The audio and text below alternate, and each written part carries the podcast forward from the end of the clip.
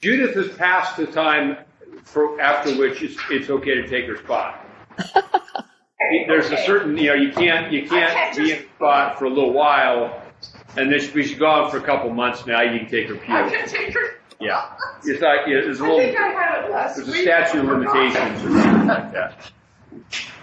Hello, Adriana. Hey, Adriana.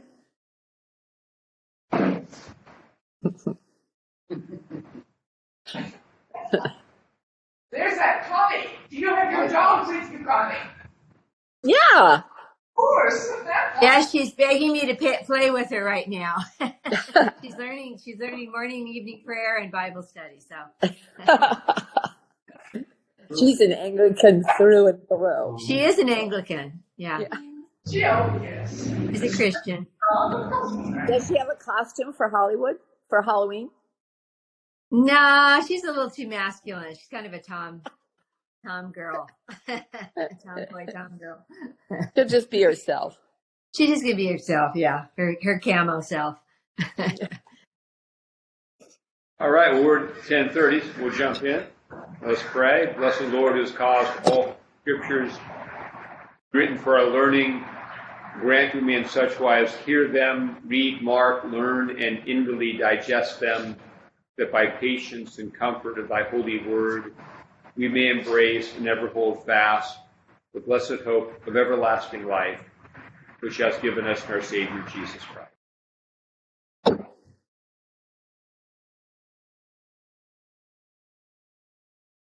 We are on to Third John after Second John. Um,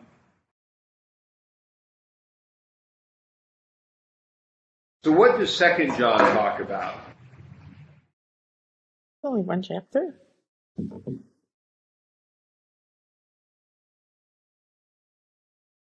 Christ's commandments. Okay, His commandments. and um, what what is the primary commandment that gets focused on throughout John? Love. Love, Love. Love. love for um, for whom? One another. One another. And how, how does that tie into love for God or even love for Christ more particularly? I don't think we can love people until we really experience the love of God ourselves and we love Him. Love your neighbor as yourself.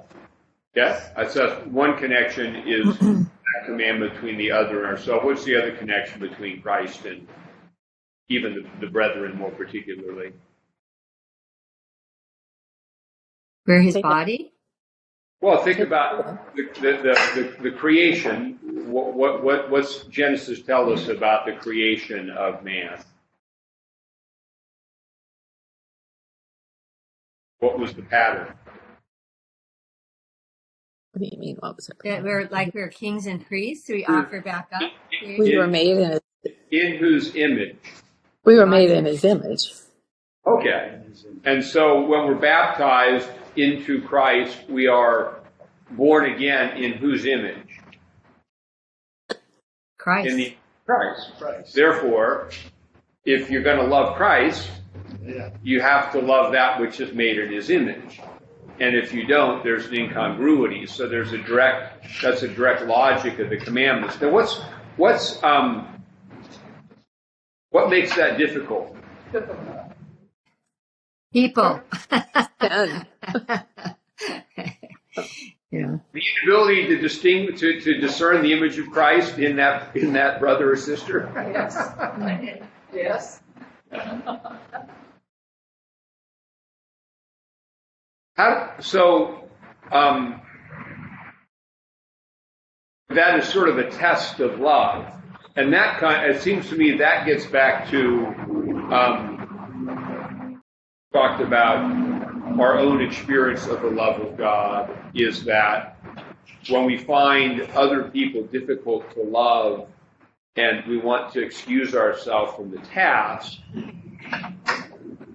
one, what, what, what should, what, what, you know, what should keep us from that logically? Yeah, well, and do, do we, uh, do we always come to God as lovable, having gotten it all right. Well, I think Marion does. Yeah, I mean, yeah, Marion, with the exception of Marion, um,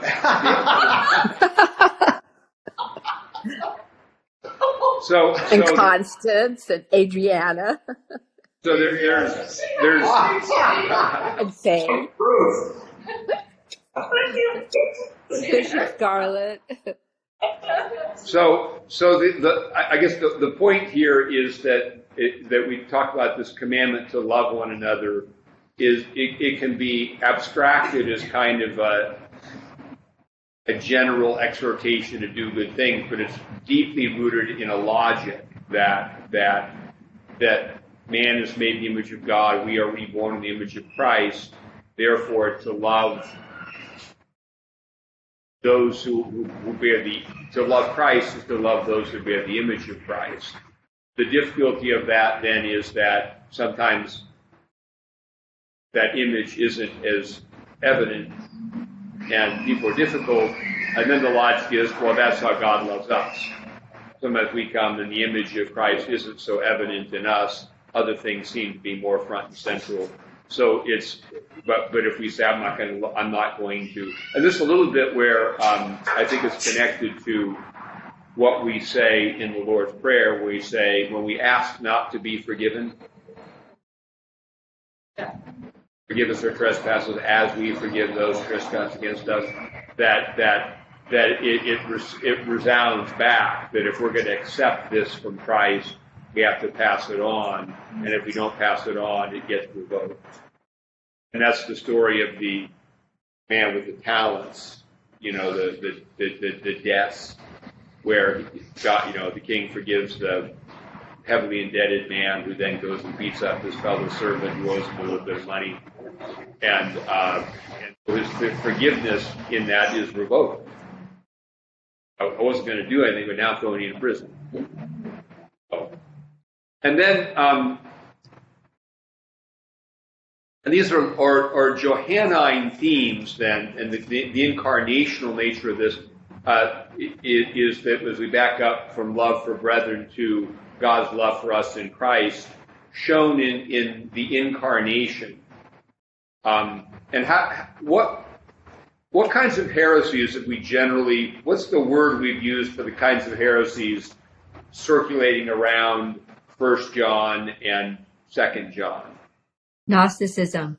Not Gnostic heresies, which is, you know, our, our word for no is an, that comes from the Greek, which is sort of gn, Gnostic, gnosis, and, and which talked about secret er- esoteric knowledge that a certain seer would, would receive, whereas in Christ the Word is made flesh and dwelt among us. It's tangible. We can see it. We can touch it. He's revealed particular truths to us. And so the, the reason that we know God loves us is that He sent His Son. It's not, oh, I had a prayer where a cloud came over me and now I know God loves me.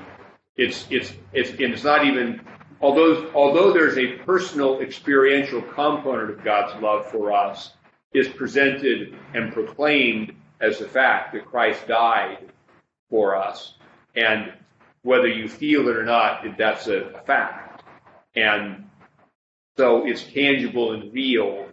Now, there's an experience of receiving that. So that's how we know Christ loves us, which, which must therefore lead to love for brethren. And so that's, that's kind of the way that, and, and, and the authentic believers are those whose love for each other shows their faith. Um, and that's connected to the confession that uh, Jesus is the Son of God. He has come in the flesh. Therefore, our faith takes on tangible fleshly form in the community. Whereas the more spiritualistic and esoteric faith becomes in the first century Gnosticism, in our time it's more spirituality.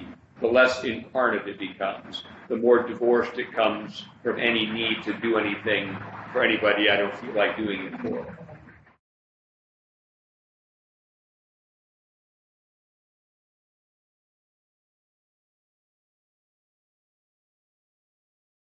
Well, um, I've never gotten an answer from anyone. It means it means I believe in whatever I want to believe. in. Right. It's kind of like the word that, that that's floating around now in this gender confused times. I'm polyamorous. It's like me just sleep with whoever you want to sleep with. Yeah. Oh. That's what It's a real thing. It's a real. I've heard it a lot of times. It's a, it's a new thing, but it's it's a fancy word you come up with to justify the fact that I'm going to do whatever I want to do. It's a do. great word. Yeah. Poly means many. Yeah. Amorous love. Yeah. Yeah, they And put that loves. on their dating profile. Like, so we, yeah. Well, that's what my friends are just different. You don't say. Probably falls, follows on the heels of, there are many paths to God. Whichever one is part of that. Well, and that, that's that's that you, we kind of get in this, and this is really important for John. How it applies to us in an extended way is that um, there is a, a clear distinction between an idea of faith that comes through my subjective perception of God, the Gnostic, and the faith that comes through the the, tan- the incarnation, the tangible revelation of God, for which witness is born in the Gospels and the Scriptures. And the reason that people opt for the former over the latter is, is the latter has a claim on you. It, that if, if indeed the Word was made flesh and Christ died for you, the good news is your sin is forgiven. Um, the challenge is that therefore you have, if you receive this, your life has to change, and you can't really opt out of it that that's that's the, the thing that the gospel proclamation always does. It brings an obligation to respond because if God has spoken, you can't say no. And that's I think what spirituality really is about is the ability for me to opt out of everything I don't want to do and opt into everything I do want to do and justify myself. And have a sense of being connected to God. You know, you don't want to miss out the spiritual benefits. Yeah, so you you, bat, you baptize your own thing with something spiritual. And I think the thing is that um, Not having your cake and eating it too. Well, the other thing we, we want to we want to remember when we talk about the spiritual is that is that we believe there are all kinds of spirits. Not every spirit is good. So to be spiritual doesn't mean good in, in, in, inherently. All right, well, let's jump into Third John and see what uh, see what he has to say to us. So these second and third John again, third John again sounds like a little bit of a, a frontier epistle. That is, it seems like there's just sort of the church is very new. You know, they meet in a home. Some guys power struggle. You know, leadership fight among the vestry or something. You know, they're rebelling against the apostle. Uh, it, it, it it's really sounds that that you know it's just kind of that un unformed. So we'll just go uh, verse by verse and, and um, pack it. So again, John begins with the elder, or the presbyter, like you, you began Second John. We talked about that last time. Um, that that that there's some dispute among scholars whether John Saint John the Apostle wrote two and three John, and that would be because This sounds weird. he um, uses the word elder in, in this where he never uses it in other places. But um, there are other things that link it with um, the other epistles, and the elder could be um, in a in a time could be just a, a, a, a, a claim for authority. Remember, Peter also called himself an elder, and so the idea that that that, that John it, it may be just a way of of of speak of John speaking with authority. So.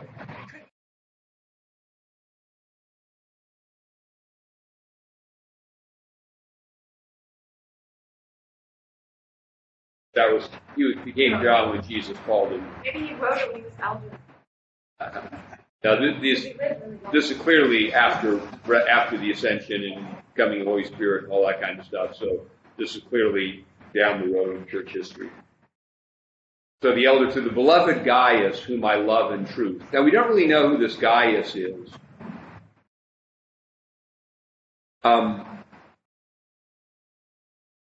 But it, it, sounds like later on in this le- lesson we'll get, um, we'll talk about um, Diotrephes, who's not a good guy. Uh, and Ga- Gaius seems to be someone who has a house, probably a house in which he practiced hospitality towards Christians, and maybe even is a house where some kind of worship takes place in the house. Um, because again, we remember now that there weren't any churches. There were just houses people met in, you know, so.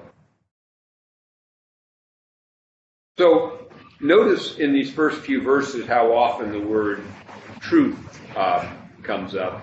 To the beloved Gaius whom I love in truth. And I, I think the, the sense of loving in truth is not like I'm not lying that I love, but I'm telling the truth that I love. I think it's more that the love we have is rooted in the truth, which is in Christ. And that's uh, is a certain that is the certain bond of Christian love that that puts you in the same body, gives you the same goal and telos of life, has you living in the same narrative, and as co you know as fellow members and co-laborers. So.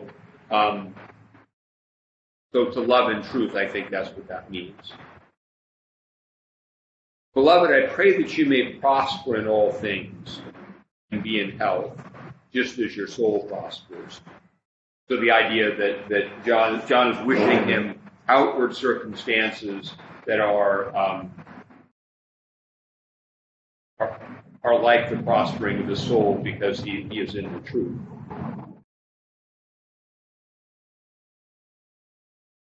So it, that's kind of like a, um, a letter greeting, you know, to Gaius, my love. I pray that you may prosper, you know, health and peace. Verse 3 For I rejoiced greatly when brethren came and testified of the truth that is in you, just you who walk in the truth.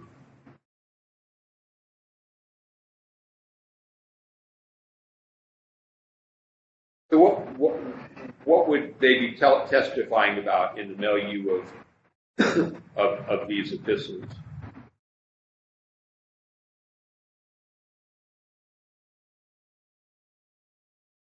And maybe even, especially with, with what John has been concerned about, the incarnation presumes obviously the resurrection, but I think the incarnation uh, as as the um, background for um, resurrection is that a Gnostic teacher may, may, have, may have claimed to seeing the, um, the risen Christ or had an apparition of some spiritual being, which the risen Christ being, in a sense, outside of time, somebody could have said, oh, he appeared to me. But if that has to be the same person who was also the word, the, the word made flesh, so I, that's why John, I think, um, emphasizes the incarnation. He's not denying the resurrection or anything, but if you could have a, a sense of resurrection without the incarnation, a sense of Christ triumphing over the evil, and here he's the risen Christ, a Gnostic teacher might say he, he, he brought the true gnosis, but he didn't really become man live in the flesh and actually die on the cross. So living in the truth, I think here would be that you're holding to the incarnation and the apostolic teaching and witness about the truth of that, which of course presumes also that that moves forward into resurrection. Just as you walk in truth.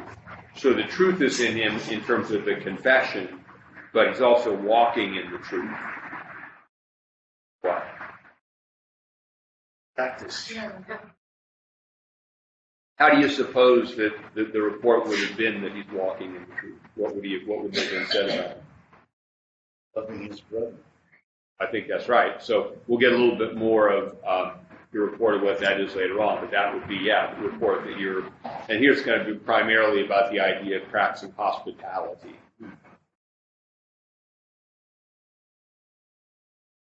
I have no greater joy than to hear that my children walk in truth. and there's that word children that John uses in, uh, uh, that, is used in, in uh, First John as well. And so, in a sense, that Gaius is his child, he would mean um, someone that he sort of begot in the faith by his testimony that, that Gaius believed. And so the um, the concern always for um, an apostle, you get this with St. Paul, that he would go and preach the gospel and people would believe, but then he'd go away and this kind of stuff would happen where people would come in and the great concern is, are they still going to believe this stuff? So, um, uh, when he gets the report, St. Paul gets this in, in his letter to the Thessalonians because in, in he had in, in Thessalonica, St. Paul had a ministry where he came through and preached, and there was great persecution broke out, and he had this very ch- a, a church that started that he only got to spend a little bit of time with. He was run out of town, and so he had to go away. So he's nervous about them, and finally he gets a good report. Oh no, they haven't abandoned ship under the persecution. So I think so for John, I think this is some of the same kind of thing that I'm away and there's all these false teachers going around, and I'm really happy to know that you're you're being faithful, not just in what you believe, but also in what, in what you do. Unlike, I think, uh, guy trying to raise your children. You know, and you think, oh, you hear a good report that they're still keeping the faith, it's like, shoo, you know?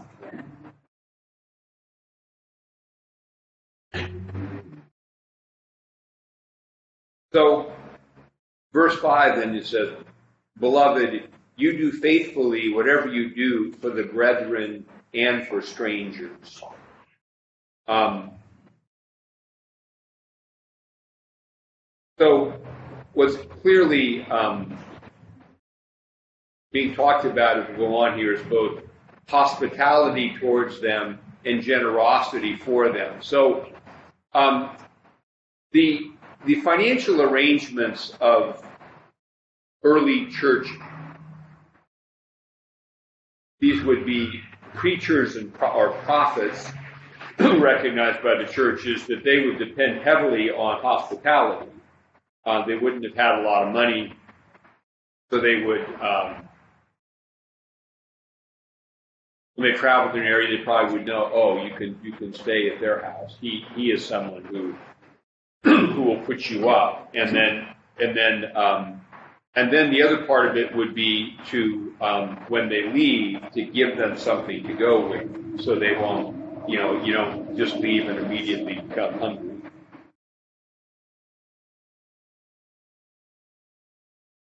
So th- this virtue of hospitality, which is really important because it was it was it, you know it's an ancient uh, universal virtue. It's a Greek virtue uh, and often it, it, comes over the New Testament because uh, uh, we get the thing that um, be, be about being hospitable with strangers, because I think as St. Peter says, some by some have entertained angels without being aware of and the idea that you could you could um, and, and the idea that that uh, the stranger is worth the hospitality. Um, and this is something, you know, that, that, that comes also to the biblical sense of Israel's story. You were strangers in the land of Egypt. And, and so, therefore, be kind to the stranger. Which means, in technical terms, in, in Israel's sake, resident alien. And it is one reason why the church has to be really careful with its language when we talk about whatever we, we believe politically about immigration and what we ought to do as a country.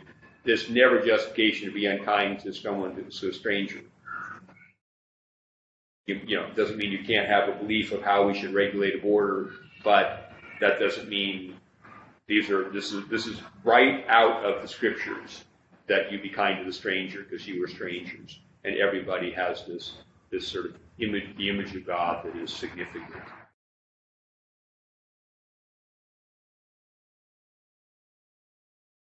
Good question. A lot smaller, not seven and a half billion. That's right. So we could Google that for us. Population of the world, first century AD. Um, so here he would mean, But what does it matter? Because there's more strangers now? well, there's also more of us to entertain them. You know, so it goes, there's two of them. It goes either way you, you look at it. So, um, whatever you do faithfully, whatever you do for the brethren and for strangers. So, um, the report here, what would be the distinction you think between the brethren and strangers?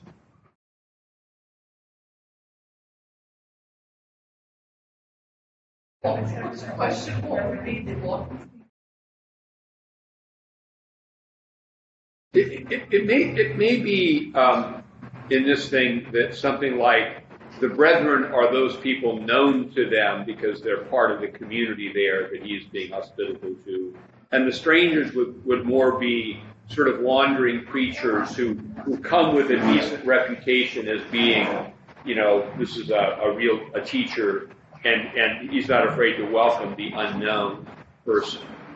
And so he's not just talking about, uh, and, and of course, John is very clear don't welcome the heretic, the, the one who doesn't believe that Jesus Christ has come in the flesh. Don't have fellowship with that. And so this was um, actually a pretty big deal in the early church.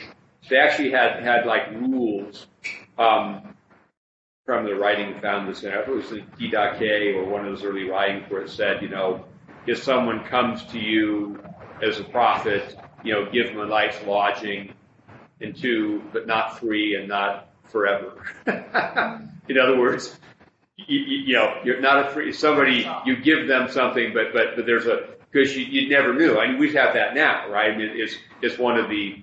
Of course, our problem now is is is much more ubiquitous with homelessness and and and how you deal with all that, but. But the point remains that that kindness to the stranger, and I think in terms of like the church hospitality, there's that you know how do we deal with homelessness? There's also how do we greet people we don't know who come to us? And sometimes this is a big thing in you know when we talk about mission is that when people come to church and we always like to see each other, but I like to see when people, like on a Sunday, you know, your, your, your people are always going to be there. You see someone new, hey, who are you? Welcome the stranger. And uh, because they've come to us.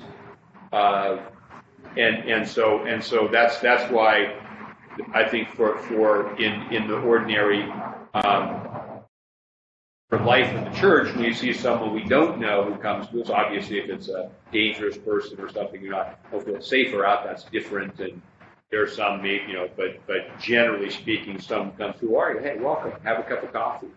Welcome the stranger, so that they they feel the the love that is in us expressed to them.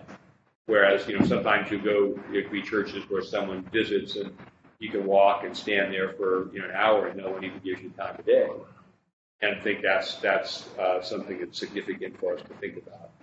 We think so that's what I think he's thinking about here is people you know and people you don't know. They're all counted among believers, but the brethren are those who he knows personally, and the others who does he isn't know personally. Century population estimates fifty percent uncertainty of fifty percent, somewhere between hundred and fifty and three hundred and thirty million.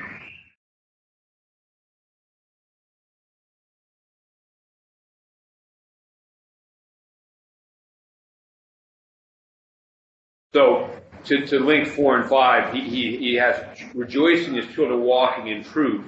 And walking in truth for Gaius, John to Gaius is you do you you you practice hospitality for the brethren you know and the brethren you don't. You're welcoming in a new way.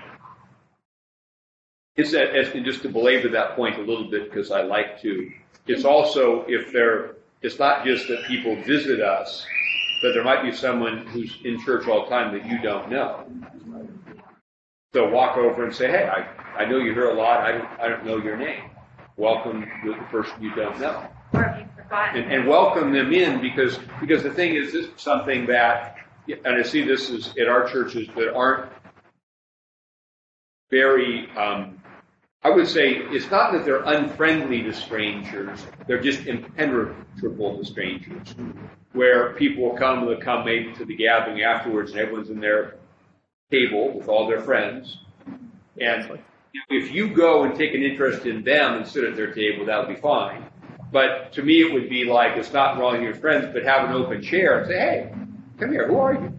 Let's take an interest in you. Whereas I think the other kind of thing is like, we're looking for people, we're doing our thing, and if you come and take interest in us and help us with our thing, then that's good. So thinking about welcoming people on the margins who you don't know. And, uh, you know, some people have more extroverted gift for this. You know, there's different gifts. I don't mean like every shy person in class here has to go running down people they don't know, but a general awareness, a general openness to, hey, who are you? Because, you know, a number of things about this is that, uh, you know, it's a culture of loneliness. And the church has to develop, be a community that develops connections. And you saying hi to somebody might be a connection. You might find someone some real interest or something, but it's a matter of welcoming someone into a relationship and not having this kind of we're all in our own world of church context. And there's so many people that I've talked to here at this church that are now part of this church that came in, sat at the rear, wanted to be by themselves, didn't want to reach out to anyone. Important to keep aware of. Well, it, it's a subtle thing. There, there's, you know, there's, there's this sort of, you know, visitors see you. Okay, oh, you're here visiting. You know, have a visitor stand up. It's like, it's like, you know, if somebody's trying to run from the door into the parking lot, let them go. But I mean, if someone's come out and and and and um, it was. Uh, but it, and usually what, but but in truth about what what um, Jack says, what's most off-putting is over-aggressive clergy or greeters who I'm supposed to you. But usually, what's not off-putting is the person who happens to sit next to them after the service, just saying, "Gosh, I don't think I know your name." So the the, the, the, the less the less programmed and the less forced it is, the less it feels weird. They want truth. Yeah. seeking something that's real. happened to me yesterday at the Red Cross. I- And, and I said, I don't think I met you. And she said, oh yeah, we've met Carol. And I felt about, Here, so here, here's the strategy. Strategy, strategy for this is think about your questions. Don't say I don't think we've met. Say I think I've forgotten your name. I've forgotten your name. your scout was good. And then just say we haven't met. Oh. Yeah, Then you can you can go with the you thought you were more familiar. Oh, you didn't actually know them. That's a, a better slope to go down than you know. Um, I don't think we've met. Like yeah, we had lunch a month ago. Yeah. Where's your name tag?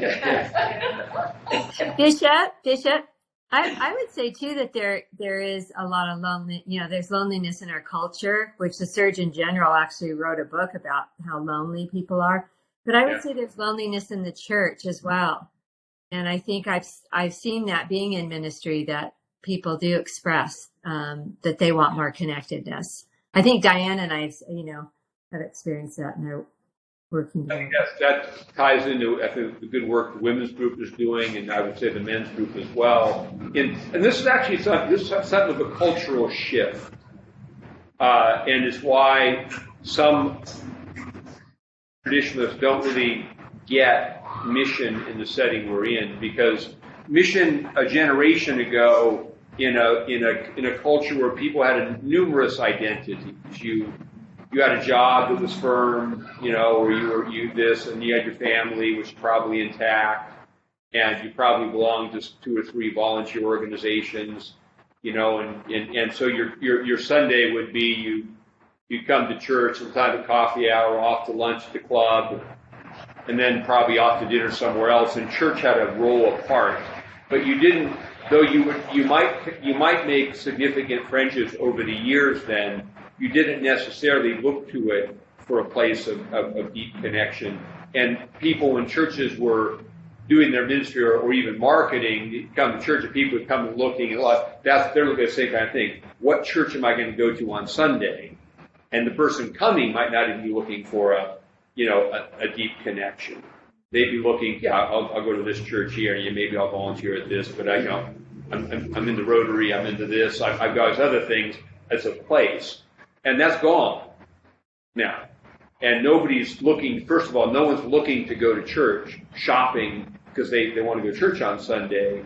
The church has ceased to fill that role in our culture um, for people. And so people are looking, this is, I think, where the spirituality thing, or I, I think spirituality is like, there's like sort of, um, reminded me of when I was I was up seeing Mimi. I drove up the Coast Highway, and it's all kinds of that sort of New Age spirituality up Mount Tamalpais and little Vedanta retreat centers and things like that, uh, where it's that's I think a spirituality is weird, but in terms of, of a spiritual seeker, is usually somebody. This is a more a greater reality of someone who really like to be closer to God and would really like to connect more deeply with people. And that's more of the person that, that mission will be oriented to towards us. And they're not likely to know a whole lot about who we are. I mean, they might come in and say that music was beautiful and liturgy was, I, I didn't mind it. But I'm not here because, I'm not here because you're Anglo-Catholic and you're not low church. Or I'm not here because, you know, you're, you're, you're, you're not one of those, you know, I'm here, I'm looking for some, something deeper. So this hospitality. Now people, for church to have ministry, there's connect, we have to cultivate much more deep connect, deeper connections and get to who are you? What's your name? And this is why I think evangelism doesn't begin now. Let me tell you about Jesus. It's like, first of all, let me hear about you. And then, then let me share with you how I pray or things that might draw you into relationship with Jesus. And then after we've had a personal connection, let me introduce you to my people the community. You might connect two or three other people. They might come to a women's group or a men's group or a Tuesday night group or something. And okay, all of a sudden now, now I got meaningful connections. That's what's going to bring, that's what's going to minister to people now. And it's completely different than where church was a generation ago. Where, where people, where church is much more compartmentalized. People still think we are in this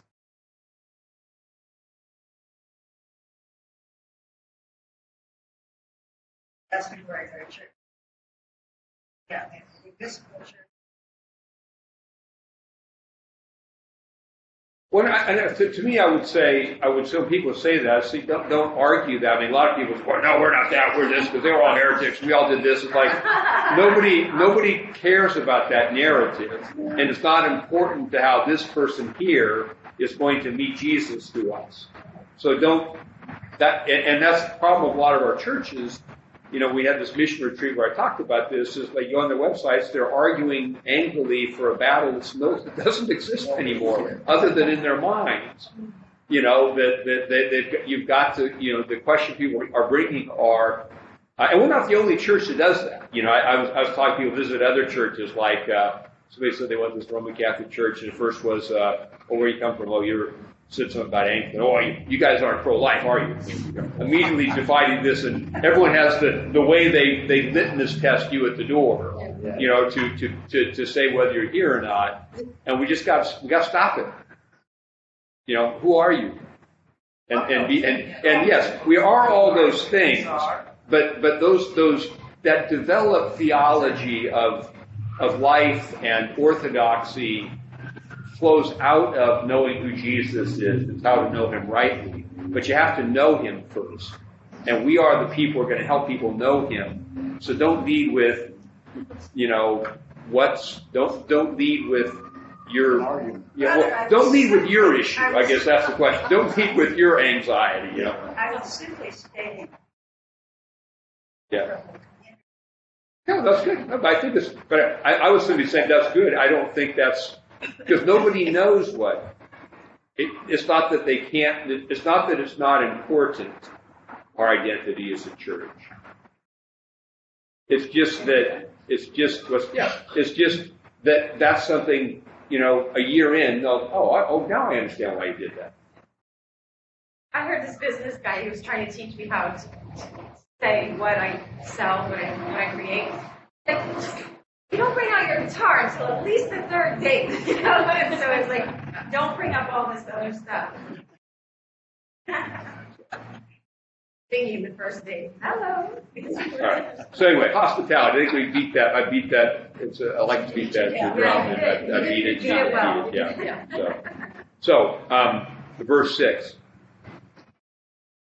Whatever you do for the brethren and for strangers who have borne witness of your love before the church. So people have testified about Gaius's love for the brethren and strangers. If you send them forward on their journey a man worthy of God, you will do well. That's to be sent. The other part of like set them on their on the way with, with what they need. Because they went forth for his name's sake, taking nothing from Gentiles. And that's the point of the preachers who are doing it for Christ is is they're not being supported by the pagan world. They're supposed to be supported by the brethren. And um, it's interesting here in the itinerant sense. They're supposed to try. You know, they they'll come, they get lodging, send them on their way. Now you don't. You know, that's not going to be provision forever, but it'll be. You, you take care of them where they are, you send them on the way, and when they go next time, they're, they'll have to depend upon that um, support at the next place they go. Verse 8 We therefore ought to receive such that we may become fellow workers for the truth. So when we receive those who are ministering for Christ, we, we become fellow workers. We're supporting. This is something that St. Paul uses his language a lot. That when, he says to, to the Philippians, I thank you for your fellowship in the gospel from the first day until now. What he means is they've supported him. And that he's allowed him to go do, to do this work without which he couldn't do it. And it's interesting with St. Paul that, um, he says in Corinthians, makes a big point in Corinthians that I, I'm not taking any money from you guys because there were other false apostles who were coming and taking money, and he was going to, for that purpose, he wasn't going to do it. But it wasn't because he was against the, concept of receiving support. He, he took support from other churches that didn't have the same issues. So uh, the same kind of thing. There was, and they they they had fellowship there with him. What they How would this translate into our time? I mean, we don't have itinerant priests. No, no. I, I think for us, I mean, the, the ministry is now much more settled. Certainly, your tithe that supports the ministry is a way you have fellowship with it, and then you know the ways we decide to support people. Um, you know, our next, our, you know, so it's a little bit different. Um, it's a little less of the frontier and a little more settled, but it's the same thing. Can you speak about the small congregation that meets here? It doesn't meet here anymore. Oh, it doesn't. No. Uh, Omid had to go back to England. His support wasn't sufficient to keep him here. But we still opened up the doors for it. Yeah, yeah. There was this this uh, this priest Omid. He met him came to church on one Sunday. He was an Iranian priest. Yeah, yeah, and he had a mission here that was going well. His his problem is that he didn't. He thought he was going to be receiving more support from the organization brought him over. I think it was really a gener- uh, uh, a cultural gap. That what I mean is when we if anyone does mission here, they realize, yeah, we'll give you some money and you got to go raise a bunch of support. In the Church of England, it means there's a ton of money, we'll just pay it for it for you. So I don't think he quite, I, just my sense of it, I didn't research it, but I, I, I don't think he quite understood that. And he's used to, he came from the Church of England, very wealthy diocese. Everything he did was completely funded.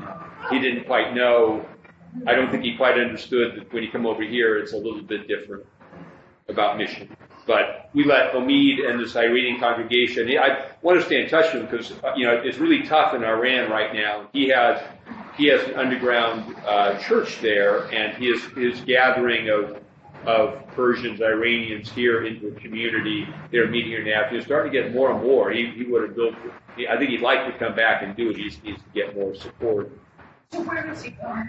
Back to England, back to the Diocese of Manchester.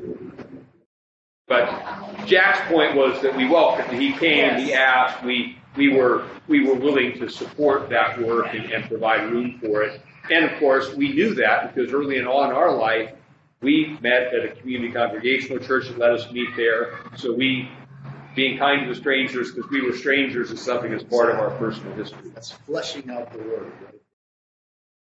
So, um, verse 9. I wrote to the church, but Diotrephes, who loves to have the preeminence among them, does not receive us. Now, notice the word receive is, is a, a, a link here. Um, verse 8 was, We receive such, receive authentic workers. But now you've got, and Gaius is practicing hospitality, but Diotrephes is not receiving um, the apostle, the apostolic emissaries, whom John, who, who were being sent out. Um, and he loves to have the preeminence, loves to be the big shot. And again, it, it seems as though Gaius has a house which he's practicing these things, and Diotrephes has a house in which he's practicing the wrong things. It seems pretty clear. Therefore, if I come, I will call to mind his deeds which he does, prating against us with malicious words. What does prating mean? Gossiping. Gossiping, yeah. Maliciously. Is it? Uh-huh. Yeah, gossiping, you know, sort of slandering. We don't have that. Never, no. Shocking, be shocking.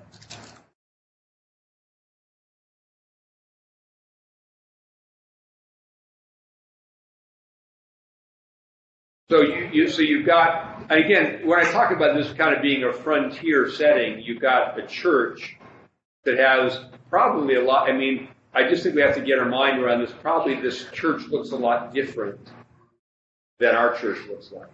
It probably has several manifestations in different homes.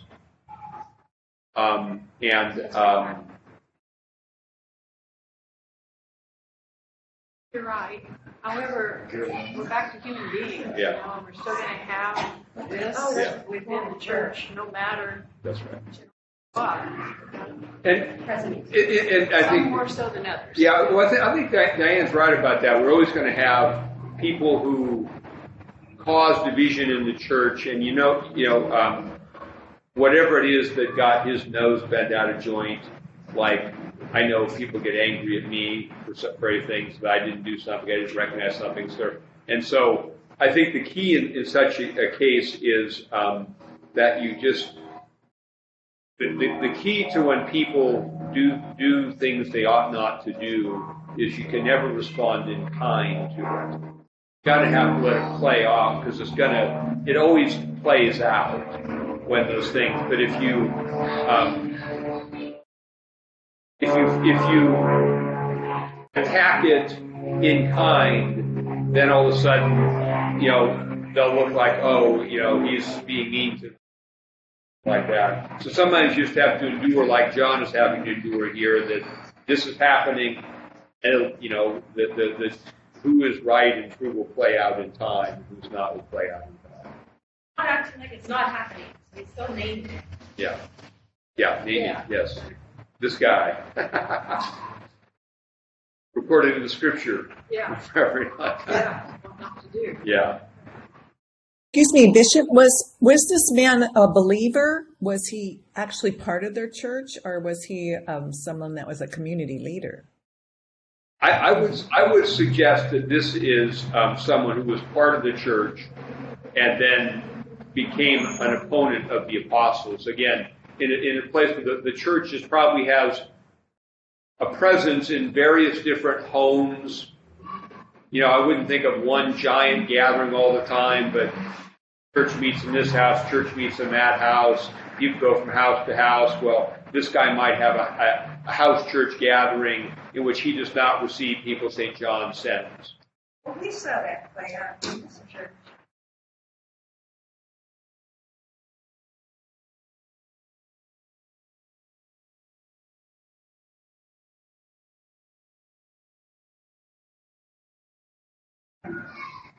They had somebody they wanted, we wanted you, and you backed away, which I thought was the right thing to do.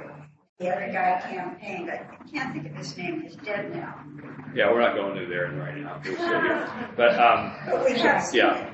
Yeah, so, so, but this is a little bit different because this is proceeding into homes and what it, what clearly this, I mean, the point that this raises, uh, to Michelle's point is it probably made prominent and somewhat wealthy lay people very important in, if they were faithful because you couldn't really host a church gathering in your home unless you had some room.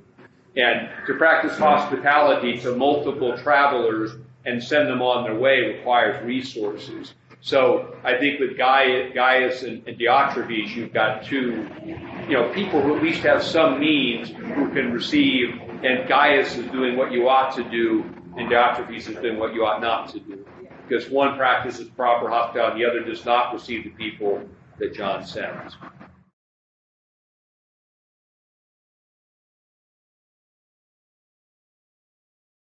And not content with that, he himself does not receive the brethren and forbids those who wish to, putting them out of the church. And I, I would say that means putting them out of, of, of the gathering of the church that takes place in his home. And notice for John, the church is, and it's very important for us to remember because we're get this we get this confused. The church is the body of Christ. Church is not a building. So John is not just that they all met in one big building that John's, you know, this community John's writing to, but it may have two places in Gaius's home, Diotrephes' home, but when Diotrephes kicks them out, doesn't receive the brethren, he's kicking them out of the church because there the church is in, in the home, the body gathered.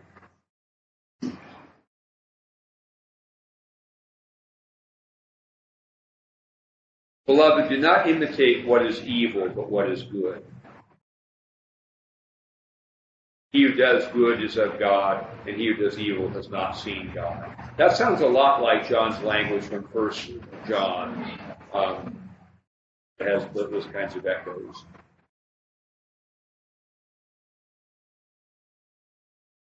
Demetrius has a good testimony from all and from the truth itself. That's interesting. From the truth itself. What do you think that means? Demetrius, people are speaking well of them, but the sex of truth itself. Yeah.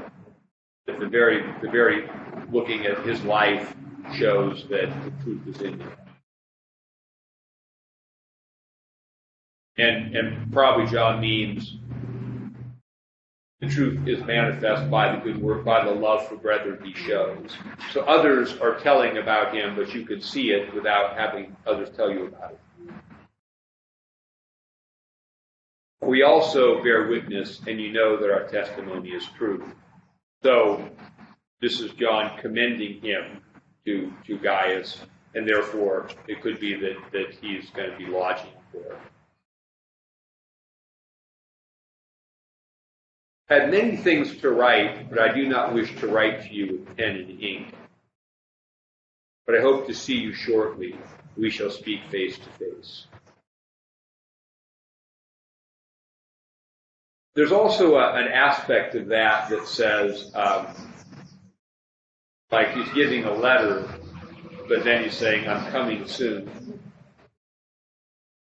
Which would be a comfort, I think, but also, okay, yeah, this, and so it's like we have the word of God from Jesus, we know He's coming soon. But the sooner we know He's coming, the more urgency. Oh, we better, we better, better do these things that He said. Be accountable. It says peace to you, which is the, the greeting, a uh, standard greeting. A friend greet you, greet the friends by name. Yeah, he doesn't greet them. Yeah, he doesn't do like St. Paul does, is list out a bunch of names. It's like maybe John forgot their name. Read them by names, and yeah, it's like like at church. I, I can't remember someone's name. You guys introduce each other. or I, I say, come over and introduce this person. I, I can't remember the name.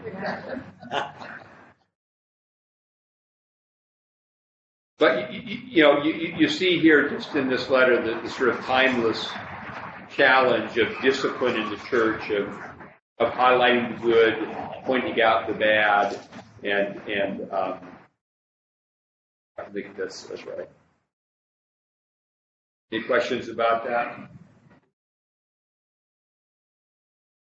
So it sounds like he was going to confront when he says, therefore, if I come, I will call to mind his deeds, which he does, crowding against us with malicious words. So would you say that he's saying, look, when I come, I'm going to confront this guy about this?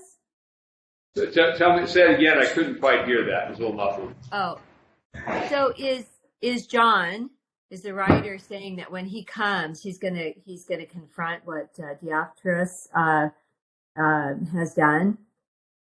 Yeah, I think I think he said in verse um, Ten. uh, So he's gonna come and confront. He's gonna Yeah. confront that situation. I will, if I come, I'll call to mind the deeds which he does. So yeah, he'll he'll yeah. I, I think that's the implication. Okay.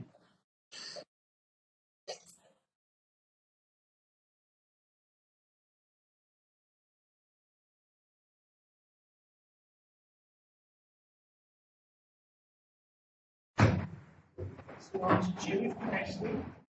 Yeah, on to Jude for next week. The, the other, um, the other thing that issue flows out of this, in just a couple of minutes to make a comment on that, that I've had a couple of uh, thoughts about. Um, in terms of hospitality, you know, John has said, you know, don't welcome the person who doesn't confess that Jesus has come in the flesh, uh, but do welcome the brethren. Now, in our own hospitality, sometimes the question is, where should the hospitality lines be drawn? Where should we feel like, or and are there any places to draw to draw them?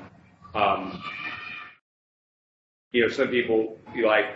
I had somebody talk to me the other day about, uh, you know, go, being invited to the home of somebody who was whose lifestyle was not, shall we say, in accordance with biblical teaching.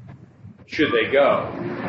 And because that's this sort of now the rubric there was this was not um, a, a home of a believer they were going to, but just of somebody in the world. And St. Paul has a, a statement in Corinthians where he says, um, he says, I, I wrote to you not to have fellowship with the the immoral uh, or something like that. But he said, I didn't mean the immoral of the world, because then you have to go out of the world. I meant anyone who calls himself a brethren and behaves this way. So the distinction I think to carry out is that we um, there's a there's a hospitality and almost an ambassadorial role with the world in their interaction with it.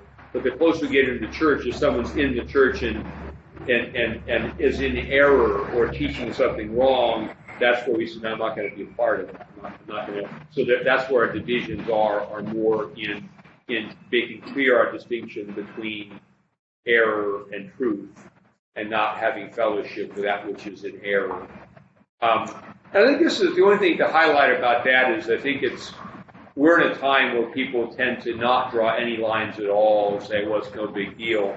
And, and clearly John thinks it is. And, and so there's a balance between, you know, the generosity of wanting people to, to you know, to, to, um,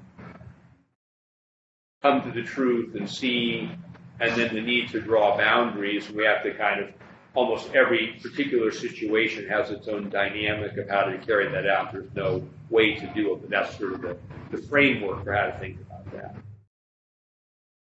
But if you're going over, like I've asked you this before, if you're going over and you're gonna do some kind of crystal ceremony or something like that, that's Yeah, when you're No, like. any any spiritual Yeah. thing, I think I, I, I don't I don't want to be around it at. Yeah. Me, sometimes they put on like some movie that's gonna be disturbing to you, or whatever, it's just like, oh, look at the time. So the, those in need, the homeless, come around for occasion, uh, beg for money. And uh, That's where you have to know how to, how to direct them, and help them. Yeah, I mean, it, it, the homeless, it, the homeless is a big issue, but I mean, in general, um, I mean, the Orange County Rescue Mission has given a lot of good, you know, Tips. teaching about that. But for example, the guys who who stand on the street and beg usually make a decent amount of money. Yeah. They're, you know, can can making a living, and so it's. But but the, the main, I, I you know, I think that if you see someone who's homeless, the ministry to them would be to talk to them. And maybe if you wanted to offer some basic food or drink to just kind of facilitate that, maybe offer a ride to the Orange County Rescue Mission if they're interested.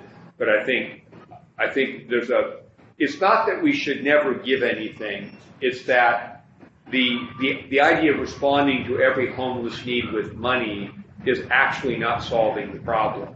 It's a Western problem that, that began with the, the, the sort of the logic of the welfare state. The truth is that almost everything we've given more money to, we have more of now. Because it, because it, it, it, it's, it's, it's human nature that if, I mean, if you think about it economically, it was an epiphany I had at a Fullerton Starbucks one day when I was, the guy sitting there, you give me some money, it's like, you know, you think you're helping, but what you really, in a one sense, you're paying them to sit there.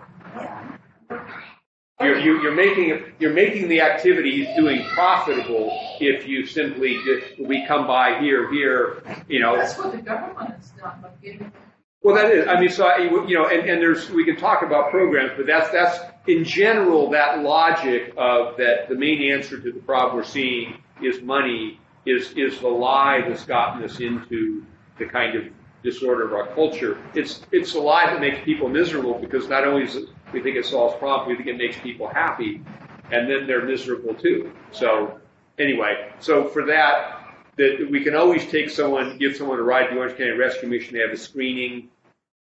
They'll they'll they'll send it out, and that's what you and you find a lot of times they don't really want to do that. So. I hope you're talking to the men here. Yeah, no, We no. couldn't, we I know figured it's those couldn't I can't take someone in my car taking them. I wouldn't do that. No, I mean, I, I, I'm not saying you have to do anything. I'm, I just if when you encounter this, I'm, I'm suggesting that these are the contours. But I think a real homeless ministry would be a relational one more than it would be an economic. I think even in real life, our, our economic giving often is a way of avoiding the relational demand.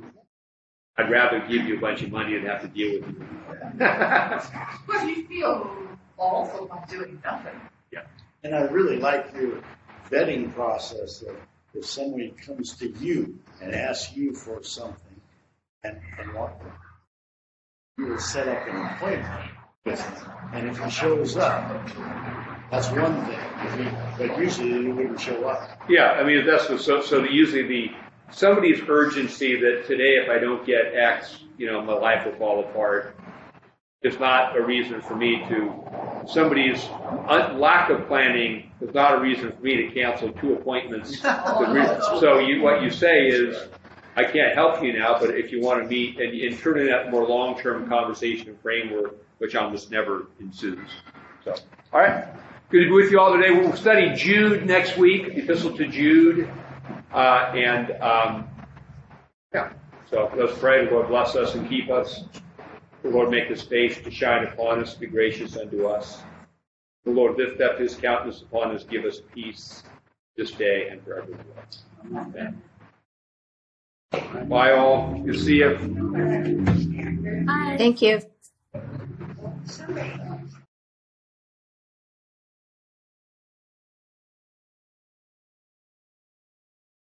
I,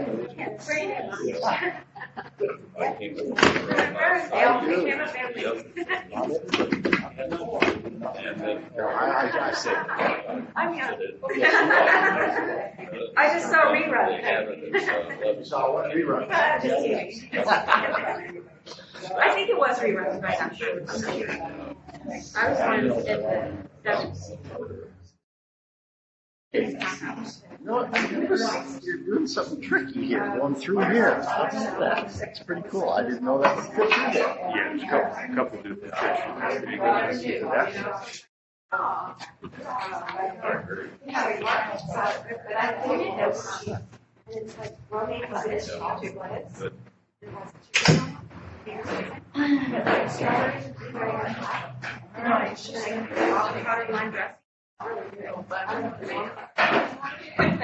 There were, there were some days. I'm going to uh, email you or text you and see what your appointment schedule is like for next week I. On a after that. Yes, yes, yeah, yes, sounds good.